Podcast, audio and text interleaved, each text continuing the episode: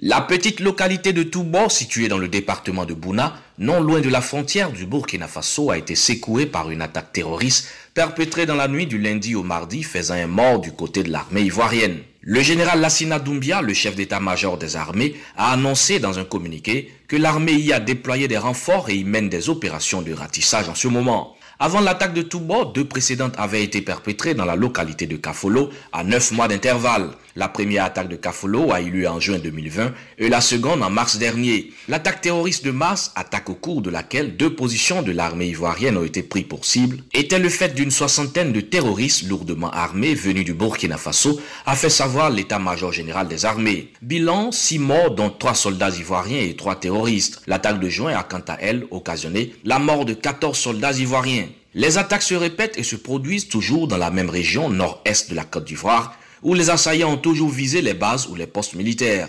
Selon plusieurs observateurs de la scène sociopolitique ivoirienne et de la situation sécuritaire en Côte d'Ivoire, les terroristes attaquent cette zone parce qu'elle est frontalière du Burkina Faso, pays d'où ils essaient de se projeter. C'est aussi une zone à proximité de leur base de départ. Ensuite, il n'y a que le parc national de la Comoé, d'une superficie d'à peu près douze mille kilomètres carrés, qui est situé à proximité de la frontière, se présente comme une zone intéressante pour les terroristes qui peuvent la transformer en une sorte de zone grise, zone à partir de laquelle ils pourront se projeter vers d'autres cibles en direction du sud notamment. Pour rappel, début février, Bernard Aimier, patron du renseignement extérieur français, a affirmé qu'Al-Qaïda au Sahel développait un projet d'expansion vers le golfe de Guinée, en particulier vers la Côte d'Ivoire et le Bénin.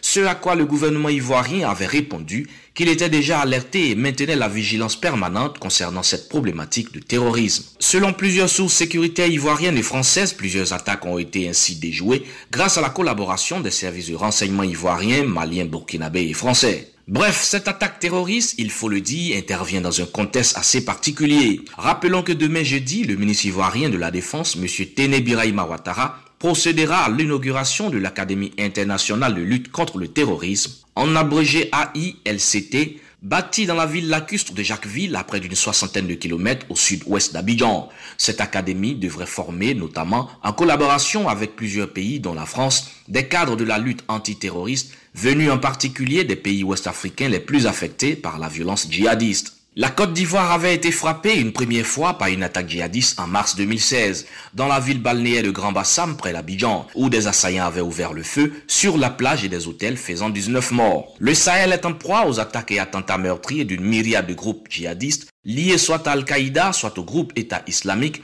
et implantés dans les zones délaissées par les pouvoirs centraux. Le Burkina Faso a été touché dans la nuit du vendredi à samedi dernier par l'attaque la plus meurtrière de son histoire depuis qu'il est victime de violences djihadistes en deux mille quinze. Au moins cent trente-deux personnes selon le gouvernement, cent soixante selon des sources locales, ont été tuées lors de l'attaque de la localité de Sohan, près des frontières avec le Mali et le Niger. Depuis Abidjan, Selay Marius Kouassi pour Canal Afrique.